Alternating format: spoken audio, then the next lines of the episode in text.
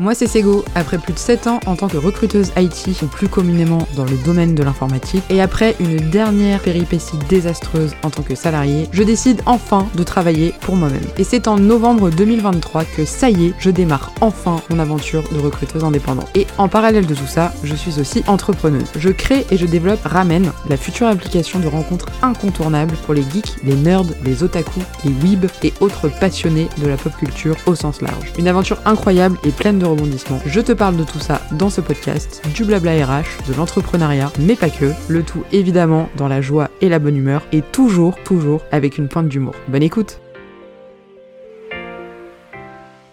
Bienvenue dans ce nouvel épisode de Destination UX et aujourd'hui je vais vous parler d'un sujet qui me tient particulièrement à cœur puisque c'est autour de ça que j'ai décidé aujourd'hui d'exercer et de coupler mes expériences RH à mes expériences du UX designer. Aujourd'hui on va parler de ce qu'est l'expérience candidat, candidate en l'occurrence, en du moins candidat au sens large du terme. Pour que, pour vous expliquer un petit peu en quoi ça consiste, pourquoi est-ce qu'on entend de plus en, enfin on en entend de plus en plus parler, pourquoi c'est important et qu'est-ce que c'est concrètement. Pour commencer, on va commencer avec une définition qui est assez simple, qui est celle de peopledoc.com, qui est l'expérience candidat se définit par l'ensemble des émotions, des sentiments, des perceptions et des opinions d'un candidat en ce qui concerne le processus de recrutement, c'est donc tout ce que va ressentir un ou une candidat ou candidate du moment où il va découvrir en fait une offre d'emploi par exemple sur, sur un, job board. Donc job board pour rappel c'est une plateforme d'emploi en ligne. Donc le moment où le candidat va découvrir cette offre et va être intéressé et potentiellement va postuler à cette offre jusqu'au moment où il va au choix être refusé parce qu'il a passé les entretiens et que finalement ça ne fonctionne pas, lui-même refuser le poste parce que ça correspond finalement pas à ses aspirations ou alors tout simplement être embauché dans la société. J'ai envie quand même de vous rappeler que depuis le Covid,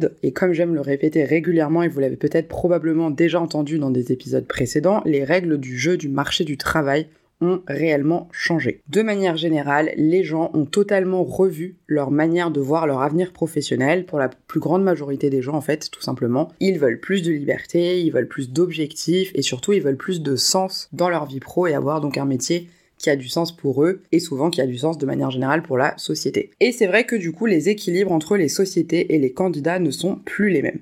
Donc aujourd'hui, c'est pas un scoop d'annoncer, d'expliquer qu'il y a vraiment une pénurie de candidats, et ça, je pense que tous les RH euh, en France ressentent cette même problématique actuellement. Depuis la fin du Covid, ça a beaucoup changé. Le marché actuel du travail, quel que soit le secteur d'activité, même si, bien évidemment, il y a des secteurs qui sont qui vont être plus touchés que d'autres, parce que c'est ça, c'est toujours, ça a toujours été le cas et ce sera toujours le cas. Ce marché est particulièrement saturé et parfois c'est la guerre pour pouvoir obtenir des profils de qualité. Notamment, par exemple, dans un domaine que moi je connais bien, à savoir le domaine de l'informatique, le domaine de l'IT, le domaine du digital. Là, c'est la guerre entre les différentes sociétés de services, de prestations de services, qu'on appelait euh, anciennement les, les SS2I et qui s'appellent aujourd'hui des ESN. C'est vraiment la guerre des ESN pour pouvoir attirer les profils vers elles. Les gens sont pour le coup sursollicités, ils reçoivent des tonnes de messages d'approche des recruteurs dans tous les sens, et souvent en plus ces messages en question sont souvent assez insipides, ils se ressemblent tous les uns les autres. C'est rare d'avoir un message d'un recruteur où vous vous dites waouh, ce message il est génial, j'ai vraiment envie de lui répondre. Ça c'est une vraie problématique aussi mais bon, c'est pas le sujet du jour, donc on, reviendra dessus un petit peu, un petit peu plus tard. Aujourd'hui, c'est vrai que rejoindre un grand groupe,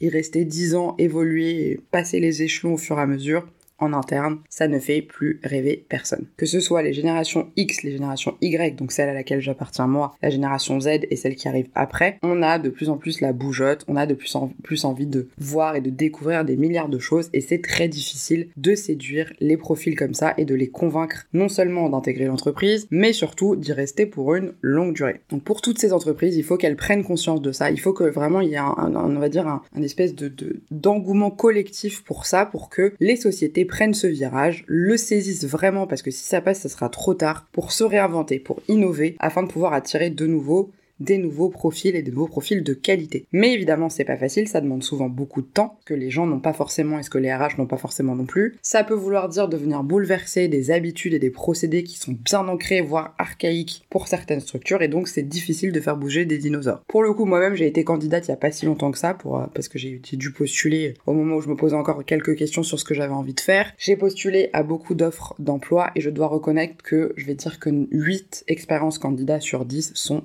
très très mauvaises sont catastrophiques. Parce qu'en général, on arrive sur des sites carrières qui sont particulièrement basiques, particulièrement laids. On va vous demander de télécharger votre CV. Finalement, quelques minutes après, vous devez réintégrer toutes les informations et tout le détail de vos expériences professionnelles alors que tout est écrit dans le CV. Donc c'est des systèmes de, on va dire, d'absorption d'informations qui sont très mal faits. C'est une perte de temps, carrément. Ça décourage les gens et je reconnais pour le coup être la première à me dire, eh vas-y, j'ai la flemme, je postule pas, c'est trop chiant, c'est trop long, ça prend trop de temps, c'est contraignant, je n'ai pas envie. Et alors pour peu qu'en plus il y ait des erreurs de connexion ou des erreurs de, de erreur 404 sur les sites internet en question, alors là vous devez tout recommencer, c'est l'enfer. Moi plein de fois je me suis retrouvée à me dire euh, vas-y j'arrête, ça me saoule quoi, c'est trop long. Et ce même si c'est un poste qui pour le coup de base vous intéresse. Bon, sauf si évidemment vous êtes en méga galère et ça c'est encore autre chose, mais ce sont des éléments qui peuvent complètement dissuader les candidats et candidates de postuler. Parce que le cœur du problème, et c'est souvent ce que les entreprises oublient, c'est que l'expérience candidat, elle commence à partir du moment où le ou la candidate va tomber sur l'offre d'emploi. Donc c'est à ce moment-là, au moment où la personne va détecter l'offre, que commence cette expérience. Parce que la rédaction de l'offre d'emploi, déjà, c'est une partie de l'expérience candidat. La manière ça va être tourné, la manière dont l'annonce va être faite Est-ce qu'il y a les infos qui l'intéressent? Est-ce que c'est captivant? Est-ce que ça donne envie? Est-ce que c'est innovant? Est-ce que c'est pas juste la fiche de poste basico-basique et classique? Déjà là, vous allez pouvoir mettre un petit peu de votre marque employeur. c'est encore un autre sujet, on va, en reparler juste après. Pour convaincre les gens de vous rejoindre, pour convaincre les gens que le poste que vous proposez est génial. Donc ça commence là. Et ensuite, ça va être tout le processus qui va suivre jusqu'à l'éventuelle intégration de ce candidat. Donc l'expérience candidat, de manière générale, ça tourne autour de plusieurs grands axes. Les annonces d'emploi pour commencer, le site carrière, pour rappel, le site carrière, c'est le site de l'entreprise. La partie un petit peu orientée RH, orientée emploi que vous allez trouver pour pouvoir postuler directement sur le site de l'entreprise et pas forcément passer par un job board. Ensuite, vous aurez les échanges avec les RH, donc euh, toute la partie euh, préqualification, échange, etc. Les différentes étapes du recrutement, donc les entretiens, éventuellement des tests ou des évaluations s'il y a besoin d'en faire. Ensuite, vous aurez le retour sur votre entretien et le suivi de votre candidature.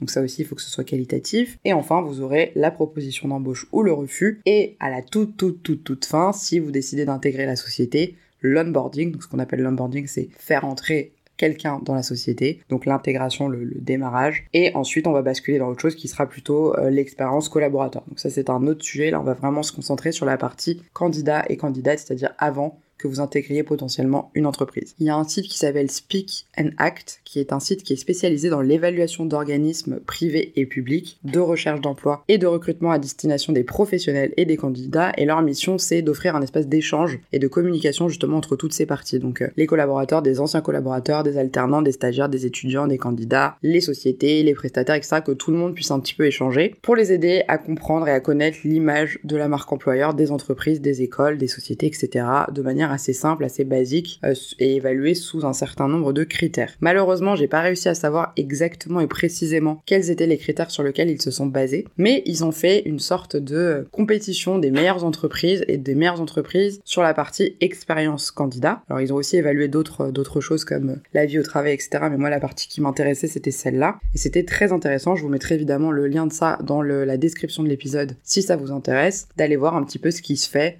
dans les grandes entreprises françaises. Attention néanmoins à ne pas confondre l'expérience candidat avec la marque employeur. La marque employeur aussi, vous allez en entendre parler partout sur le domaine RH, puisque la marque employeur, c'est vraiment l'image de marque que va renvoyer une société. Donc on pourrait dire que c'est son, son branding, sa réputation, enfin voilà, vraiment la manière dont cette société communique, la manière dont cette société va être perçue. C'est quelque chose qui est inclus dans l'expérience candidat puisque forcément, de manière assez logique et assez basique, quelqu'un qui entend des mauvais avis ou qui entend qu'une entreprise a mauvaise réputation ne va pas postuler dans cette entreprise, ou du moins ce serait euh, pas très cohérent. Donc la marque employeur, vraiment, c'est aussi un gros, gros challenge des sociétés aujourd'hui, de miser dessus, de se rendre attractif, de se rendre innovant, de parler un petit peu de ce qu'ils font, de rentrer un peu plus dans les détails que juste l'aspect professionnel, mais ceci fera l'objet d'un autre épisode, donc euh, je n'entrerai pas trop en détail dedans aujourd'hui, mais toujours est-il qu'il ne faut pas confondre les deux. C'est-à-dire que vous pouvez avoir une très bonne marque employeur, être très bien euh, marketé, brandé, etc., et que ça ressorte très bien, et avoir une expérience candidat catastrophique. Donc vraiment, il faut dissocier ces choses-là. Certaines personnes vont mettre l'expérience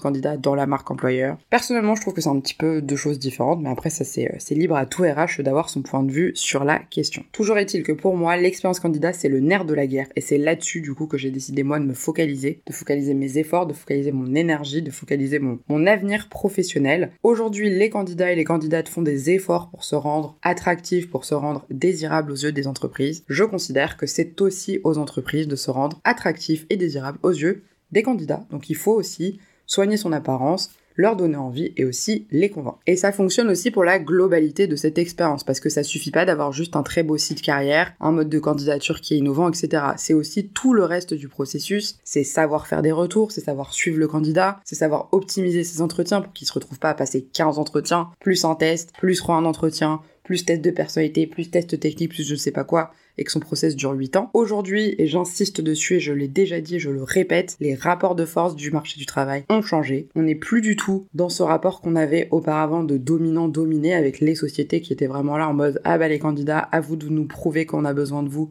et qu'il faut qu'on vous recrute. Aujourd'hui, on est vraiment d'égal à égal. L'entreprise veut savoir ce que vaut le candidat, le candidat veut savoir ce que va lui apporter l'entreprise. Et c'est comme ça, et c'est très bien. Et voire même parfois, c'est les candidats qui ont le dessus, parce qu'aujourd'hui, ils sont tellement sur certaines activités, comme je l'ai dit précédemment, sollicités qu'ils ont l'embarras du choix et que du coup ils feront leur choix sur des critères autres que juste le salaire, euh, la localisation, etc. Donc il faut aller un petit peu plus loin que ça. J'ai entendu parler, alors je suis désolée, je n'arrive absolument pas à me souvenir qui avait organisé ça, mais de sociétés qui organisaient euh, sous un forme de salon un espèce de speed dating où pour le coup c'était les sociétés qui devaient se présenter aux candidats. Donc euh, il y avait comme un, jury de candidats et c'était les entreprises qui devaient venir convaincre les gens de venir travailler pour eux. Pareil, j'ai reçu récemment euh, une newsletter sur des modes innovants des sociétés pour essayer d'attirer des candidats. Je vous mettrai évidemment le lien dans la barre, euh, enfin dans le, détail de l'épisode si ça vous intéresse. C'est vraiment des, techniques assez chouettes, assez rigolotes et, et ça vaut le détour, ça vaut le coup d'aller regarder. Bref, si vous êtes un ou une RH et que vous m'écoutez, soignez bien, bien, bien l'expérience de vos candidats.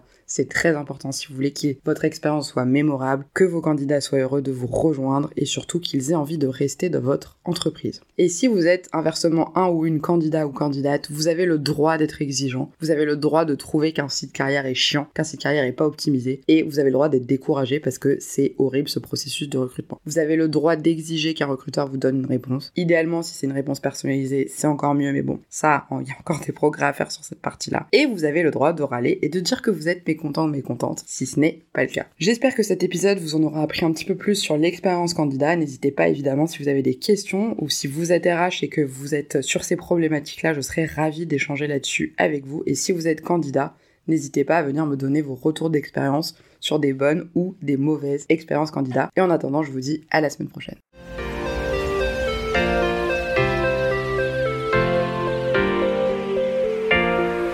J'espère que cet épisode t'a plu. Si c'est le cas, tu connais la chanson, n'hésite pas à me laisser un commentaire, une note ou une étoile sur ta plateforme d'écoute préférée. C'est la meilleure reconnaissance pour mon travail, alors je t'en remercie mille fois. Je te souhaite, en fonction de l'heure de ton écoute, une bonne journée, une bonne après-midi ou une bonne soirée et je te dis à très vite pour un prochain épisode. À bientôt